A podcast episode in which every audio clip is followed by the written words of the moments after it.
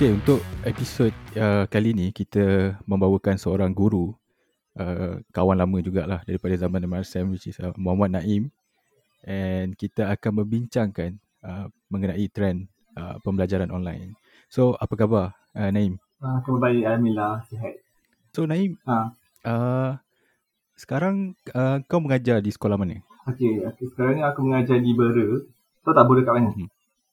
Uh, Berpahang. Ah, Yes, Bera kat Pahang. Ramai tak tahu tau Bera ni kat mana actually. Okay, Bera kat Pahang. Okey. ah, Aku mengajar di SK Kerayung Jaya, sekolah rendah. Dan aku mengajar uh, murid-murid dekan khas. Oh, okey. Ah yes, uh, fokus ke murid-murid yang slow learner lah. Aku uh, dalam bidang pembelajaran.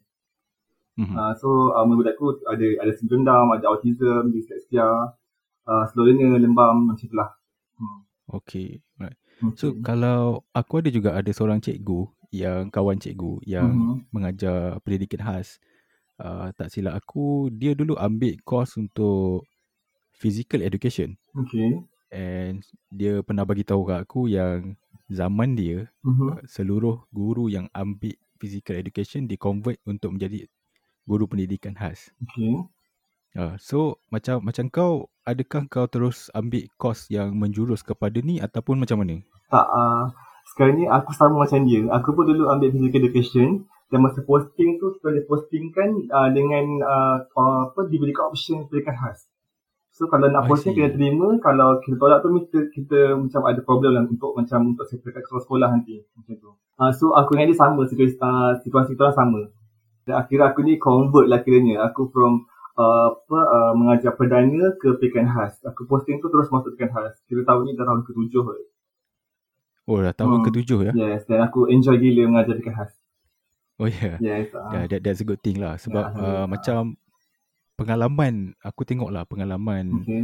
uh, kawan aku bila dia share dia banyak share pasal live dia mengajar dekat Mhm. sekolah kan dulu Hmm. uh, masa dia dapat uh, tawaran untuk ditukarkan uh, daripada physical education kepada pendidikan khas Hmm. actually itu adalah keputusan yang sangat besar bagi dia at that time and dia tak pernah menjangkakan yang dia kena ambil pendidikan khas so Hmm. sebab uh, dia kata cabaran dia apa semua kan Uh-huh. And somehow bila dia dah start mengajar budak-budak pendidikan khas, dia rasa macam uh, menarik dan juga uh, dia enjoy Hmm, Aku untuk mengajar budak-budak ni lah. Okay. Dia banyak post pasal video-video dia dengan student dia. Aku pun Mhm. bila aku tengok pun aku pun tengok enjoy juga lah cara dia Hmm. Uh, dengan student-student dia semua. So jadi Naim uh, macam kau personally kau asal daripada mana? Aku daripada Selangor, Bangi, Kajang.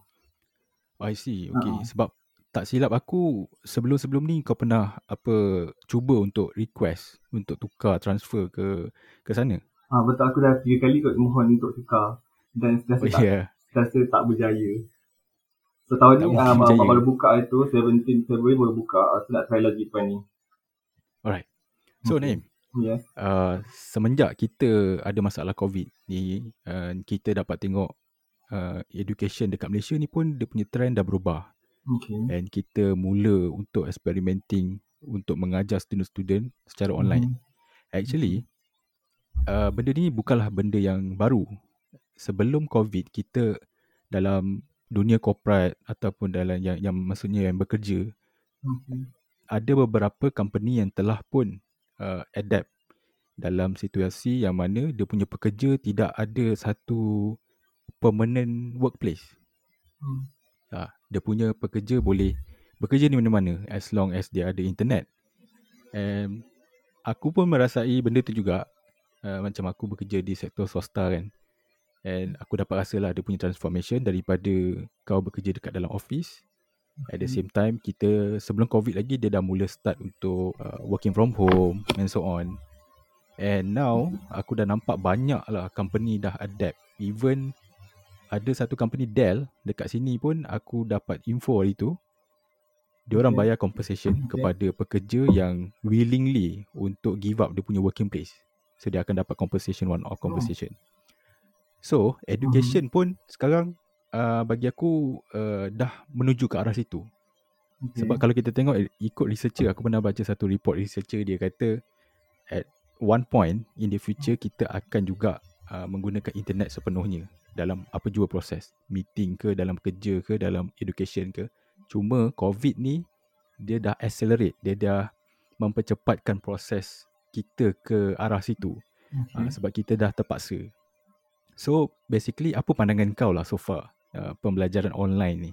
Okay, uh, kalau pertanyaan aku, aku rasa benda ni sangat uh, untuk aku, kita sekolah rendah kan, sekolah rendah memang untuk boleh-boleh untuk akses internet. Kalau macam aku dekat Bera, Bera ni satu kawasan uh, luar bandar actually.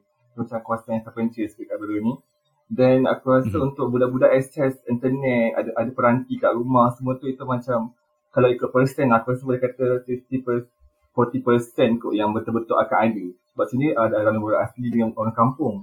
Jadinya mm-hmm. maybe banyak ada yang uh, share dengan parents untuk guna phone, untuk guna internet. Okay.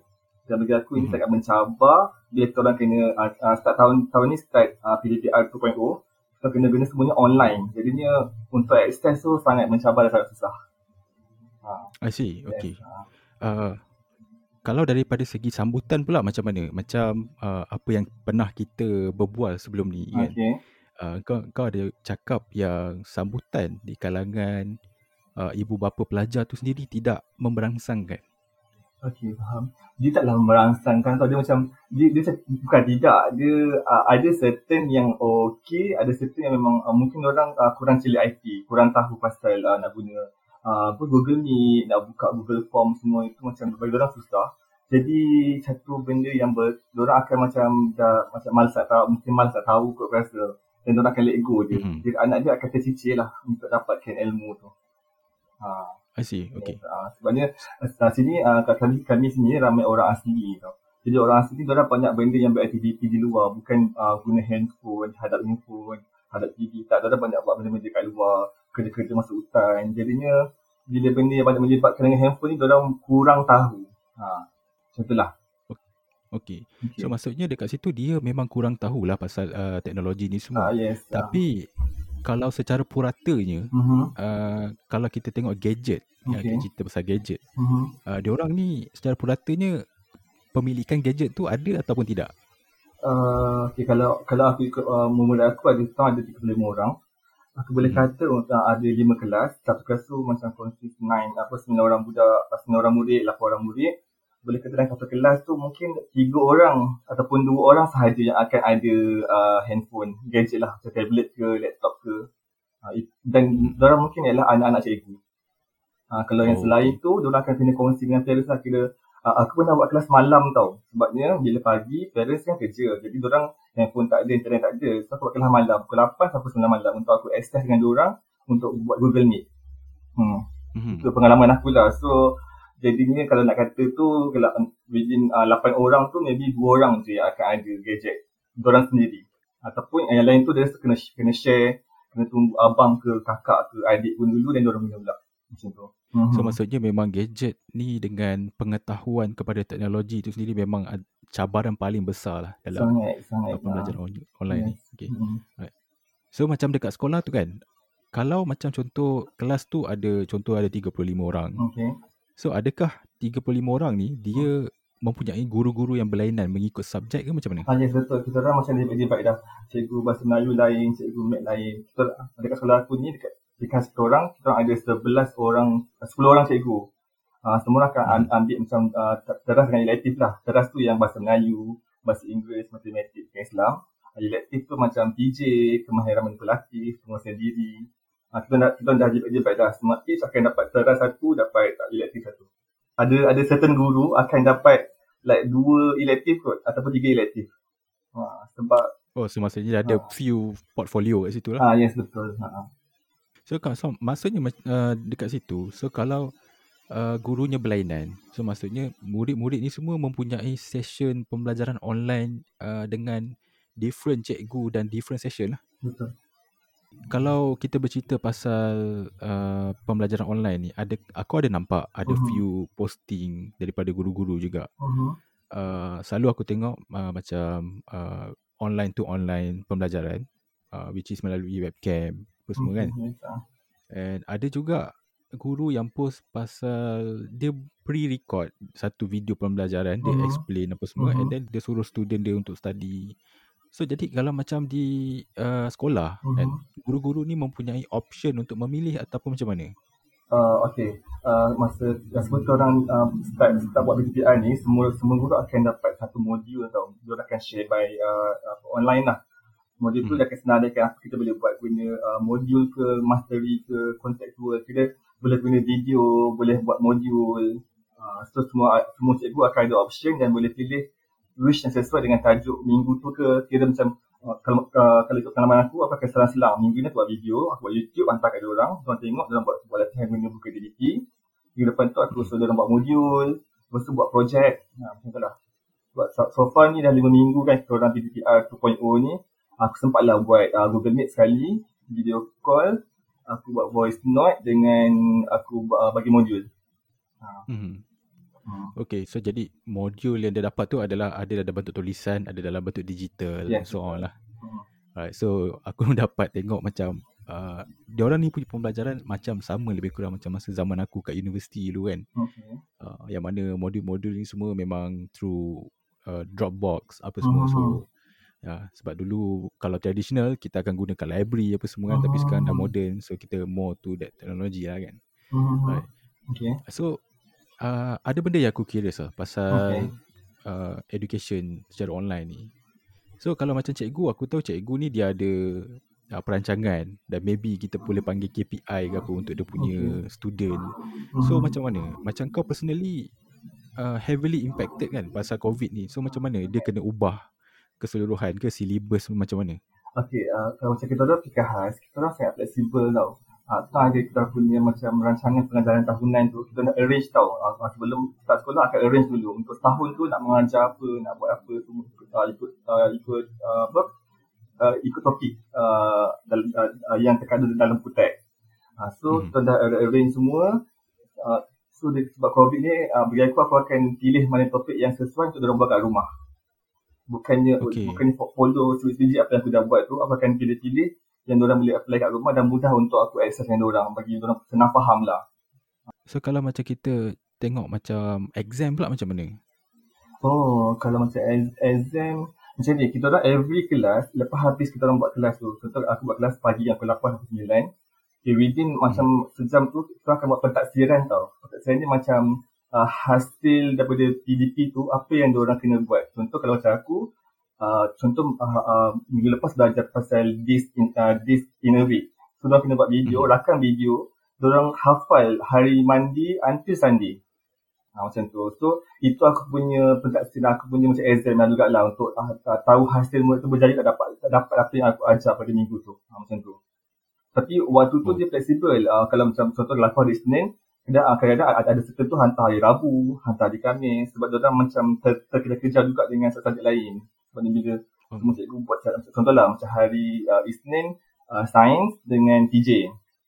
Okay, Mhm. so hari hari Rab, hari Selasa English dengan uh, seni. Jadinya kadang-kadang orang tengok handphone malam tau uh, bila belah pagi tu macam kadang kerja uh, malam baru Hmm. tengok.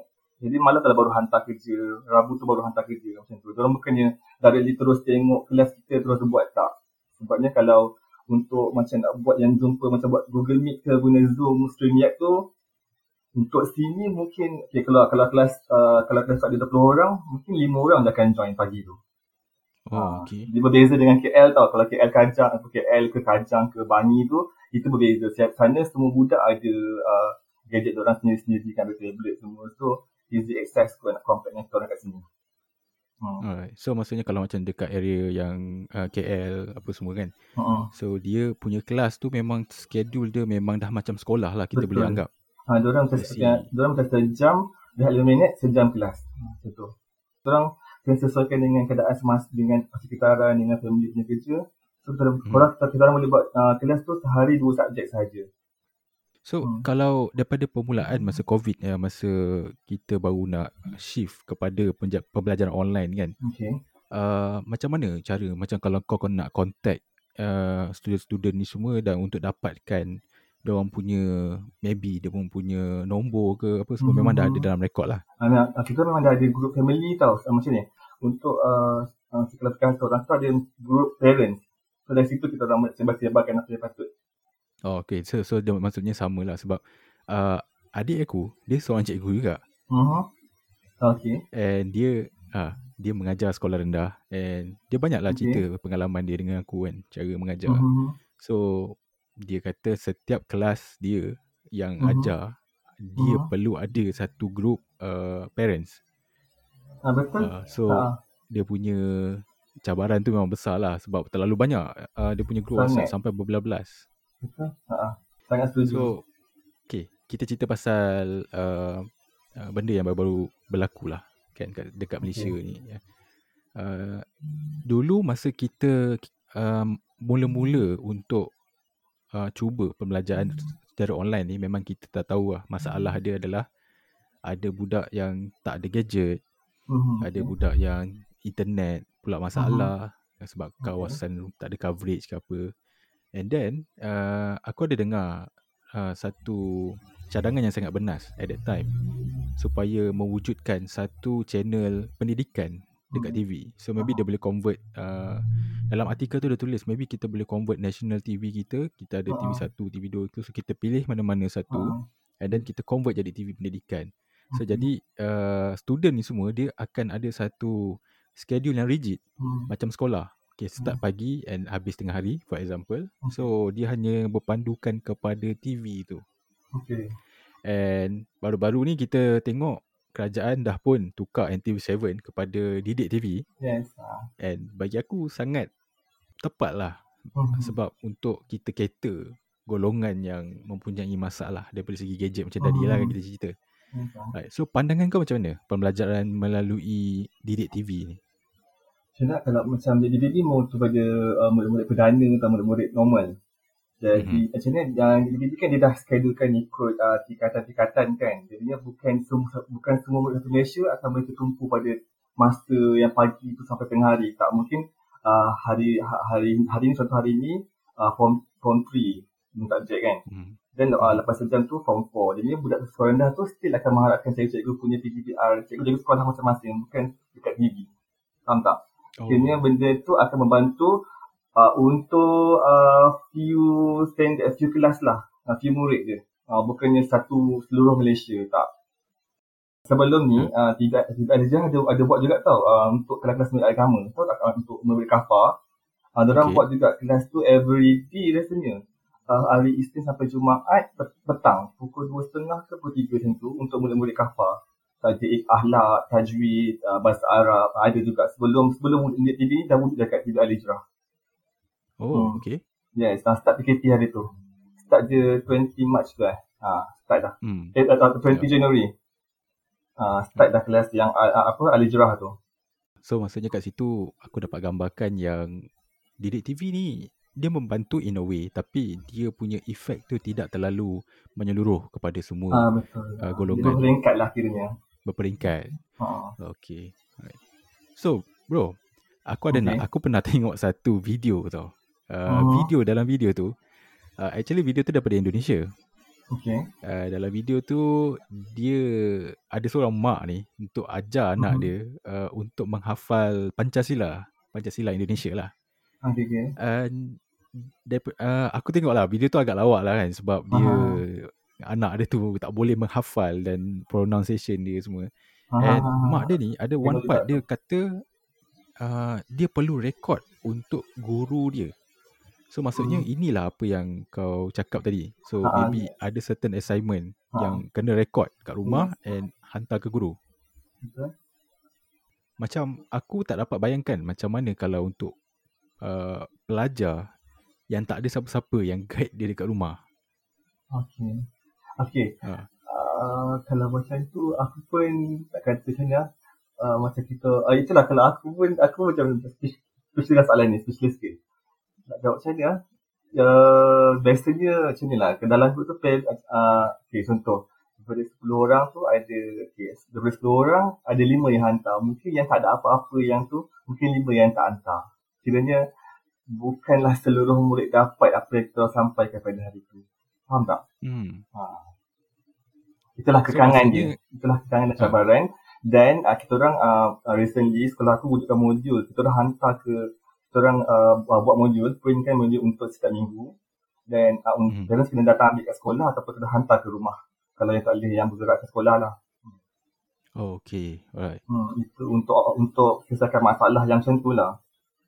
So jadi macam uh, setiap assignment tu kan macam-macam contohlah uh, okay. kau ada satu assignment kan yang uh-huh. mana kau suruh uh, student kau record and submit uh-huh. kepada kau untuk evaluation kan. Okay. So untuk budak-budak yang mempunyai masalah tak ada orang guide, tak ada uh, nak record, uh-huh. tak ada gadget apa semua. So uh-huh untuk murid yang macam ni kau akan bagi alternatif lah mungkin modul oh, yes. ke apa macam tu. Ah, yes. Okay, so jadi penilaian dia berbeza-beza lah mengikut student. Uh, dari oh, medium dia pun berbeza. Ada yang hmm. dalam bentuk video, ada yang dalam bentuk penulisan hmm. macam tu. Macam ni, uh, kita orang, uh, PDPI ni ada ada tiga version tau. Uh, ada satu hmm. uh, atas talian, satu luar talian, uh, dalam talian, luar talian dengan offside. Uh, dalam talian ni melibatkan penggunaan internet. Uh, kalau hmm. luar talian ni aku uh, macam bagi modul bagi uh, hand out dekat parents suruh bawa balik rumah. Outside ni which aku boleh buat dekat uh, dekat mana-mana bu- tapi tapi bukan dalam sekolah. Boleh guna macam surau ke college uh, uh, pusat community di Malay Raya untuk aku attach yang orang. Tapi sebab sekarang kan tak tak tak, tak digunakan langsung juga budak kan. So kita hmm. boleh pilih dua option lah kiranya dalam talian dengan luar talian. Dan mungkin oh, kalau murid yang tak ada langsung siapa-siapa nak guide tu yang mungkin orang macam uh, dah, dah, dah, apa dah dah pas kerja dua minggu no respond uh, itu akan kita buat luar tadi kita akan hantar pergi ke rumah akan hantar kerja lah tapi bukan semua sebab kerja kalau ramai sangat kita pun cikgu seorang kan nak handle nak nak, nak cakna dengan contohlah 40 murid tu macam boleh tapi agak sukar sebenarnya kan setuju tak mm-hmm.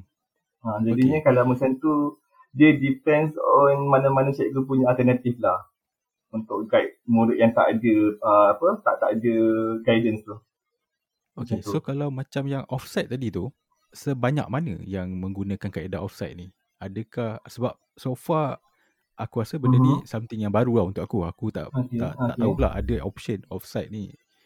So adakah benda ni macam uh, di certain-certain tempat yang macam uh, di luar bandar yang banyak gunakan kaedah offside ni ataupun macam mana? Okay, Uh, aku rasa outside ni biasanya uh, kita boleh guna masa tahun lepas, masa PDPI tahun lepas. Tapi tahun ni langsung tak dibenarkan. Jadi memang hmm. uh, mungkin murid tahun, tahun murid SPM tu akan uh, yang diorang gunakan. Uh, tak masa kan sekolah kan tak, tak lewat kan. Hmm. Uh, okay. Tak ada pun Januari. Tapi tak form 5 dengan form 4, form 5 dengan SPM akan sekolah akan belajar. So banyak banyak cikgu-cikgu, diorang akan uh, guna uh, pusat community, guna surau-surau untuk mengajar murid-murid yang akan ambil SPM tahun ni. Okay, dan kau kata yang pasal yang apa yang apa uh, di, di, digunakan awal satu uh, belah mana kan? Um, hmm. So, untuk untuk tahun ni tiada siapa pun dibenarkan untuk menggunakan option of style tu. Hanya on hanya atas apa dalam talian dengan luar talian saja. Kerana disebabkan hmm. uh, condition COVID kita Yes, dan PKP makin diperketat kan? Ha. Oh, okay. Hmm. Kita bercerita lagi eh pasal uh, polisi yang kerajaan baru-baru ni. Okay. And dia ada announce yang sekolah akan mula dibuka start March ya. Yes, nah, sangat happy. Yeah. so, aku happy gila. Personally kau macam cikgu kau memang suka lah benda ni senang uh, kan. Uh, aku rasa macam ya Allah macam release macam puas puas dapat mengajar nanti kat sekolah bukannya by PDPR ni. Uh, bagi aku lah. So dia memang macam tu ya bro. Kalau macam kita buat online kat rumah masa uh-huh. COVID ni, kerja dia bebanan dia lagi banyak lah daripada kita pergi ke mengajar kat sekolah. Uh, okay, uh, bagi aku lah, uh, bila uh, aku dah buat PDPR ni, aku dah melalui tahun lepas dengan tahun ni, dia macam kepuasan hmm. mengajar tu tak ada tau. Macam kita tak tahu budak ni betul-betul dapat ke. Kadang-kadang bila kat rumah ni, kita pergi kerja. Kadang-kadang dia ada selalu buat kan, kan, betul tak? Jadi oh. kita tak tahu budak tu betul-betul capai ke apa yang kita sampaikan bila kita, bila kita berdepan, kita ajar face to face, ada previous communication semua, uh, itu dia macam rasa yang berbeza kot compare tu sekarang. Dan bila PDPI dia pun satu benda juga untuk, untuk kita, kita orang ni kena regikan, kena buat video-video, buat YouTube, lepas tu kena, kena benda yang baru dan lain sikit lah. Ha, kita, hmm. orang cikgu-cikgu ni. Ha. Tapi tu bagusnya, uh, tanya kita boleh belajar nak buat video YouTube, nak guna Filmora, nak guna apa app apa, Time Master whatever tu. Uh, tu lah. Dia uh. kalau macam cikgu yang dah agak-agak uh, senior, so uh-huh. dia orang pun masalah juga kan nak nak ajar, Agak. nak start dengan benda-benda ni semua kan. Betul. Oh, itu belum lagi kita cerita pasal uh, macam contoh kedatangan murid kan. Sebab aku ada Hmm. tengok juga ada orang yang Okay. post kan yang Hmm. mana student dia orang menipu kan. Uh, belajar online tapi dia orang away Hmm. apa semua. Uh, itu pun satu Hmm, masalah betul. juga. Oh, itulah. Ya, ya, itulah betul macam okay, bila kita online ni memang kita boleh nak end up benda-benda macam tu kan. Contohlah macam kalau macam kita orang mengajar pun bila buat macam kalau aku buat kelas kelas Google Meet, kadang-kadang mungkin ada ada buat tu dia nak join tapi line pula tak okey, kadang laptop rosak. Jadinya benda ni dia macam flexible, siapa yang nak join boleh join, yang tak join pun tak apa. Dia macam bukan paksaan lah. Tapi kalau boleh, tolonglah join untuk dapat ilmu. Sekarang ni bro, sekarang ni Okay. tengah hot tau. Oh, ramai mempertikaikan uh, Hmm. keputusan kerajaan yang untuk buka sekolah pada 1 Mac. Okay. Dan salah satu reason dia adalah uh, sebab uh, keluarga-keluarga ni semua dan student ni semua termasuklah dengan uh, tenaga pengajar dan Mhm. invest terlalu banyak dalam uh, pembelajaran online. Aku ada baca Ah. satu uh, kenyataan daripada Hmm. uh, Tok Mat, Datuk Muhammad Hassan Okay, yang mengatakan uh, Kementerian uh, Pelajaran kita perlu firm dan jangan flip-flop dalam uh, mengeluarkan keputusan yang mengelirukan rakyat.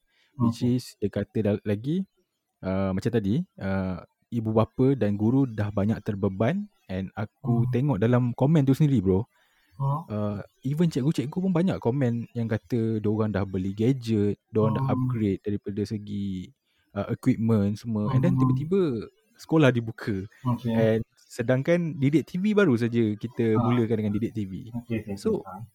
Ah, so macam kau macam mana? Okay, macam ni. Uh, uh, kita orang semua dah, dah, dah, dah sedia maklum tau. Kerajaan dah, dah umumkan. Sekolah akan dibuka tapi akan diadang seminggu awal. So, bila-bila boleh buka sebenarnya. Jadi, semua orang kena bersedia untuk benda tu actually. Dan uh, Oh. even now pun uh, kerajaan dah, dah umumkan 9 hari awal. Bukan seminggu awal. Eh. Jadi, bagi aku, ben, kalau macam dah in- invest tu, itu adalah risiko bila kita beli barang-barang pula. Itu uh, risiko masing-masing. Tapi, kalau nak kata kerajaan tu macam tiba-tiba tu aku rasa dia dah dia, dia, dia memang announce dah dia, dia dah- sebenarnya dah dah, dah beritahu orang semua akan announce Mhm. seminggu awal uh, jika sekolah dibuka dan kena bersedia bila-bila masa sahaja. Okay. Ini apa yang, yang apa yang aku punya pendapat sebagai cikgu yang dah inform sebelum start sekolah hari tu. Aku tengok ada juga yang cikgu-cikgu yang komen kan kata macam Aha, ni. Dia kata faham faham. uh, wah, untuk siapa-siapa yang dah terbeli equipment ke apa ke kan. Hmm. Jangan risaulah sebab benda tu adalah satu investment yang tidak akan merugikan Betul. sebab after all benda tu boleh digunakan. Kalau bukan untuk buat kelas, maybe untuk benda lain lah kan. Hmm. And kita pun tak tahu sekolah yang dibuka ni boleh bertahan sampai bila. Kalau lah Ha. misal kata COVID ni uh, terjadi lagi, kes meningkat. So mungkin sekolah akan ditutup ada ada possibility kan. Hmm. So jadi Ha. uh, pandangan kau secara overall eh Okay. uh, sebagai seorang guru yang Okay. dah pun ada pengalaman yang uh, mengajar murid-murid secara online ni. Kau rasa adakah kita punya sektor pendidikan ni kan berada di Hmm. tahap yang kalau tak optimum maybe meet the minimum requirement untuk kita Alamak, benda ni Ah. risky je untuk aku jawab. uh, macam mana? Uh, okay. Uh, bagi aku lah, PDPR ni macam mana dia boleh guna tau. Tapi kita bukan Jepun yang semua tempat ada akses internet. Betul tak? Uh, Hmm. Malaysia ni lain sikit. Jadinya, kalau uh, kalau kau nak kata pasal yang apa ya pasal uh, uh, kita punya tahap pendidikan ni aku nak kata macam mana kalau mengajar, kalau kita mengajar di sekolah mungkin impact tu lebih baik compared to in, impactnya mengajar PPR. Ha, bagi, ini bagi aku lah. Ha, macam tu. Mhm. Dan uh, KPM kita ni di tahap mana aku rasa uh, kita kita kan macam banyak melalui perubahan kan dulu kan ada English uh, BM dengan apa science dengan Math English bisa bertukar bertukar. Sebenarnya depends on politician yang pegang jawatan pada masa tertentu. Ha, dia berubah-ubah dia punya uh, dia punya standard tu berubah-ubah. Okay, kalau kalau kena kalau kita untuk for now bagi aku sekarang ni bagi aku uh, just okay. Ha, nak kata macam kita tu wow tu aku rasa belum lagi kot. Tapi aku rasa dengan adanya syllabus kita buku teks pun okey. Uh, cikgu pun uh, banyak yang memang yang memang yang dah jenis yang dah terlatih. So sekarang ni kita average kot. Ha, average ah, lah. Okay. yes. Aku setuju juga dengan kau bro. Sebab apa dalam perjalanan kita untuk menuju ke arah satu uh, dunia yang lagi digital, uh, Mhm. terutama contoh macam dalam pendidikan misal kata kan, Betul. kita kena upgrade kita punya facility dulu. Betul. Internet, apa benda semua. Kita kena at the same time kita kena tengok juga uh, trend uh, kita punya uh, penduduk. Adakah penduduk kita Hmm. ni berapa persen yang ada gadget apa semua kan. Betul. Tapi kalau kita tengok secara overall lah bagi aku pendapat aku kalau Hmm. nak kira rakyat Malaysia yang ada gadget ni kita dah melepasi lah Ah, apa uh, minimum tahap minimum tu lah kira dah Mhm. maybe bagus lah kan. Uh, maybe kalau macam area Bera ni mungkin uh, macam kau cakap tadi it's a bit special sebab uh, kawasan dia dengan tahap apa uh, kemahiran IT orang-orang kat sana kan. Mhm. Uh, cuma tu lah, cuma facility. Mhm. Setidak-tidaknya facility. Aku rasa kalau misal kata kalau kawasan Bera tu dining, Mhm. ditingkatkan lagi facility internet apa semua secara automatik Mhm. orang sana akan maju juga standing dengan Betul, setuju. orang-orang yang berada dekat kawasan Ah. bandar. Ah, Dan dan Muzammil, Okey. ah, buat buat pengetahuan Ah, kau ya. ah, kalau kau kalau kau pernah pergi Sabah Sarawak, ah, belah sana ada P1 tau, P1, P2, P3 bandar. P, P tu stand for pedalaman. Dan kalau kau Mhm. pergi P3, kau kena naik boat eh untuk ke sekolah tu ataupun kau kena naik wheel drive untuk ke sekolah tu. Which four wheel drive kadang 3 jam baru sampai tempat tu. Dan kau rasa situ dia Oh. punya internet dia okey tak? kita ni uh, yang yang kita semua nampak macam tu yang cikgu-cikgu yang dah lalui yang pernah ke sana pernah mengajar sana dia akan cerita lah memang sana memang diorang akan bagi modul diorang takkan buat langsung macam nak guna online ni takkan lah dia akan bagi modul print print print hantar ke rumah-rumah rumah panjang hantar ke rumah-rumah Oh. kampung macam tu sebab sana akses memang sangat teruk uh. cikgu-cikgu punya skop ni sebenarnya besar sangat cuma uh, yang uh, kita yang kita-kita ni tahu sikit tau Uh, tapi yang dalam bidang tu akan tahu macam-macam. Ha, macam tu. Sebab apa macam macam aku lah bro kan. Aku uh, uh, wife aku asal daripada Sarawak. Okay. And Ha. uh, mak mentua aku adalah seorang pendidik juga. Dia cikgu. Okay. Yang Okay. mana dia ni dah pernah mengajar sekolah yang macam tu kan. So aku banyak lah. Aku Ah. suka dengar cerita dia. Uh, zaman dia Mhm. mengajar dulu. Memang sangat-sangat susah lah. And lagi aku lagi sendiri pun kronik uh, kot. ah, ah, memang sangat susah. Even sekarang bro. Kita cerita Ah. pasal 2021 kan. Yeah. Uh, kadang-kadang aku ada lah ikut kan uh, travel dalam kawasan Sarawak tu semua Oh, tengok okay. kampung-kampung dia yang dalam kan. Mhm. Memang ada lagi sekolah yang Betul, betul. papan. Ha, Mhm. Betul. dalam 2021 ni aku tengok student pun aku rasa kesian kan tengok kan sebab yelah ya. kita tak pernah ada kan pengalaman macam tu. Ha. Bila kita tengok Eh, depan mata ah, Pahang baru ada kita tak tahu. Pahang? Pahang ada juga Ada yang ke? P3. Ah, belah uh, Tioman. Oh belah Tioman. Apa pada Tioman tu yes, ah, dia kan sepadan Johor dengan Pahang ah. Situ ada juga. Uh, masih ada P3 tapi sana mungkin P3 yang upgrade sikit sebab dia belah semenanjung kan. Mhm.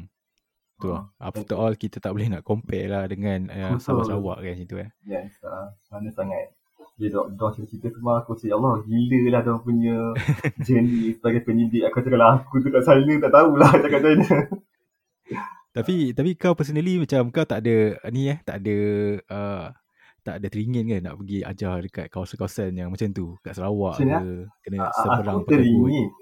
Teringin Eh. untuk membantu tapi bila aku dengar kawan cerita semua aku rasa aku ni mampu ke nak hadapi benda tu. Uh, aku bayangkan naik Ah. boat belakang buaya. Aku macam maksud uh, bila rumah banjir eh, macam dia kata kalau banjir banjir berlaku aku apa akan banjir, barang-barang akan akan rosak.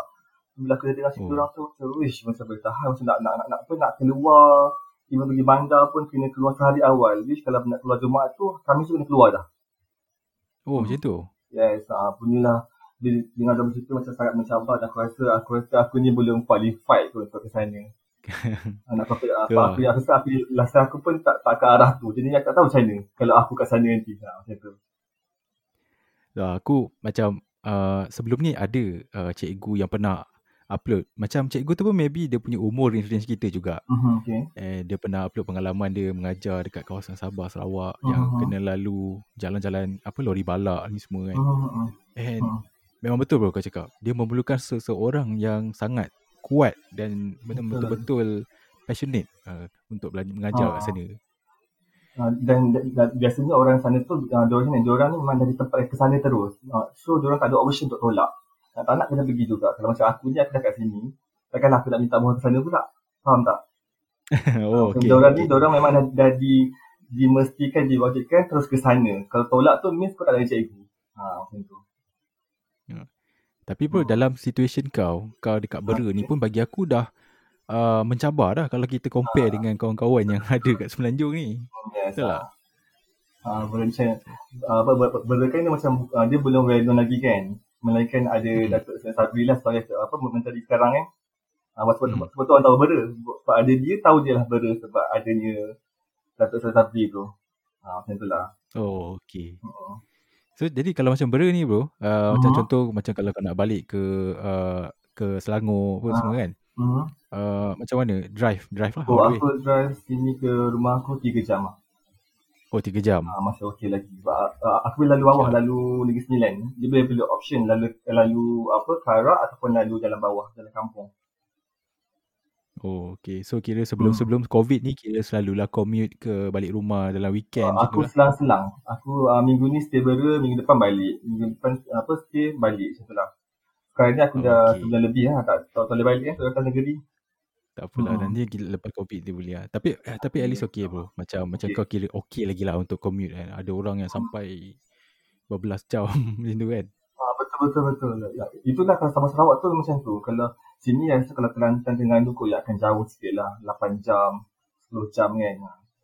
Kalau perasaannya lagi dengan apa mengharapkan tiket flight. Kalau flight delay ke apa semua. Itu pun semuanya sangat uh, tu risiko lah duit orang sebenarnya. Okay bro. Uh, kita ada satu topik lagi. Last lah. Okay, boleh, sembang-sembang santai eh. Ha. Uh, macam kita tahu eh. Baru-baru ni ada satu kes yang sangat-sangat viral dan sangat-sangat yang memalukan. Yang bagi aku memang tak patut lah video tu. Yang dibuat oleh salah seorang. Uh, aku tak tahu DJ sama dia ada artis atau tak. Pasal DJ video kan? didik TV kan. Okay, ha. Masa awal-awal bro aku tengok video tu kan. Uh, Uh-huh. aku somehow rasa macam walaupun aku bukan seorang guru kan. Aku rasa macam ish. Rasa geram dan rasa marah tau. Aku tengok video tu. Memang sangat-sangat tak Ini video video yang DJ tu gelakkan cikgu uh, English dia. Ah yes, correct. Yeah. Uh, dia DJ Hits. Hits FM. DJ Hits lah. DJ Hits. Ah, Okay. ah. Tu bagi aku macam ada ada benda dalam hidup ni kan. Uh, ada Mhm. line dia, ada garis uh, sempadan dia. Apa benda yang kita dalam logik akal kita benda tu adakah patut ataupun uh, tak patut dijadikan bahan lawak. Salah satunya adalah kes ni. So bagi bagi kau lah pendapat kau lah sebab aku baca bila jadi satu kes bro aku suka tengok komen uh, pandangan orang-orang kat situ sebab Okay. daripada situ kita boleh tahu perception masyarakat kan. Uh-uh. And ada yang berkata uh, sepatutnya uh, jangan salahkan DJ tapi salahkan guru tu kenapa dia tak improve English dia. So apa pandangan kau? Okay, ha. uh, bagi aku uh, ni yang uh, cikgu di TV tu dia uh, uh, bawa program DLP tau. Dua uh, Mhm. dua language program. Kiranya uh, dia boleh mengajar in English and Malay. So dia boleh mix bahasa dia.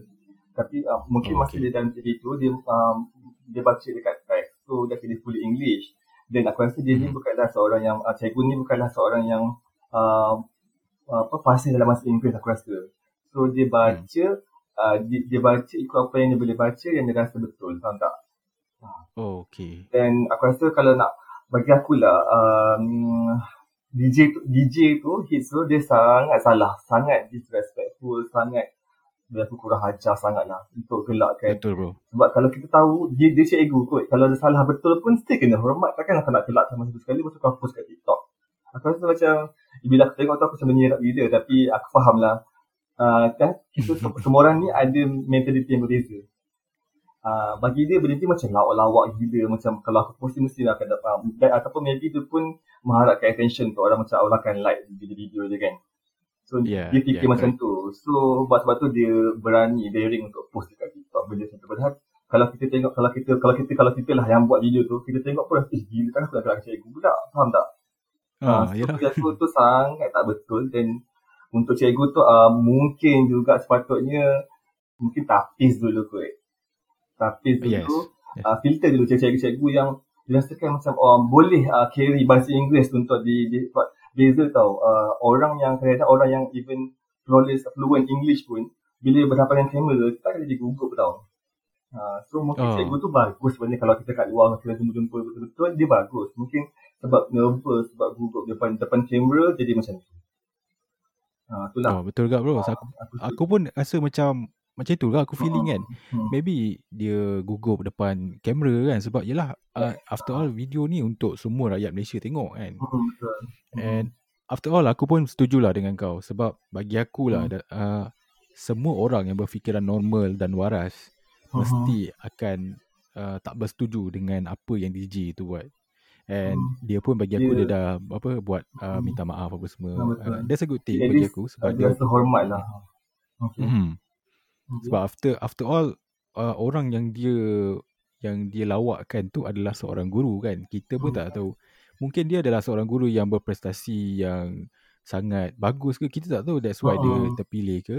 Kita tak tahu. Betul, betul. Jangan jadikan Bagi aku kan cikgu tu mungkin Ha. cikgu tu mungkin mengajar Ha. mengajar sains dalam bahasa Melayu sangat bagus. Sebab tu nama dia di nominate untuk berada di DTV. Sebab aku rasa cikgu yang tu dia dah filter dah. Cuma mungkinnya Mhm. mungkin uh, sedikit uh, apa kelompongan dia English tu dia kurang fasih compared to bahasa Melayu dia kan. Jadinya itulah yang menampakkan apa uh, lain sikit lah bagi aku. Ha.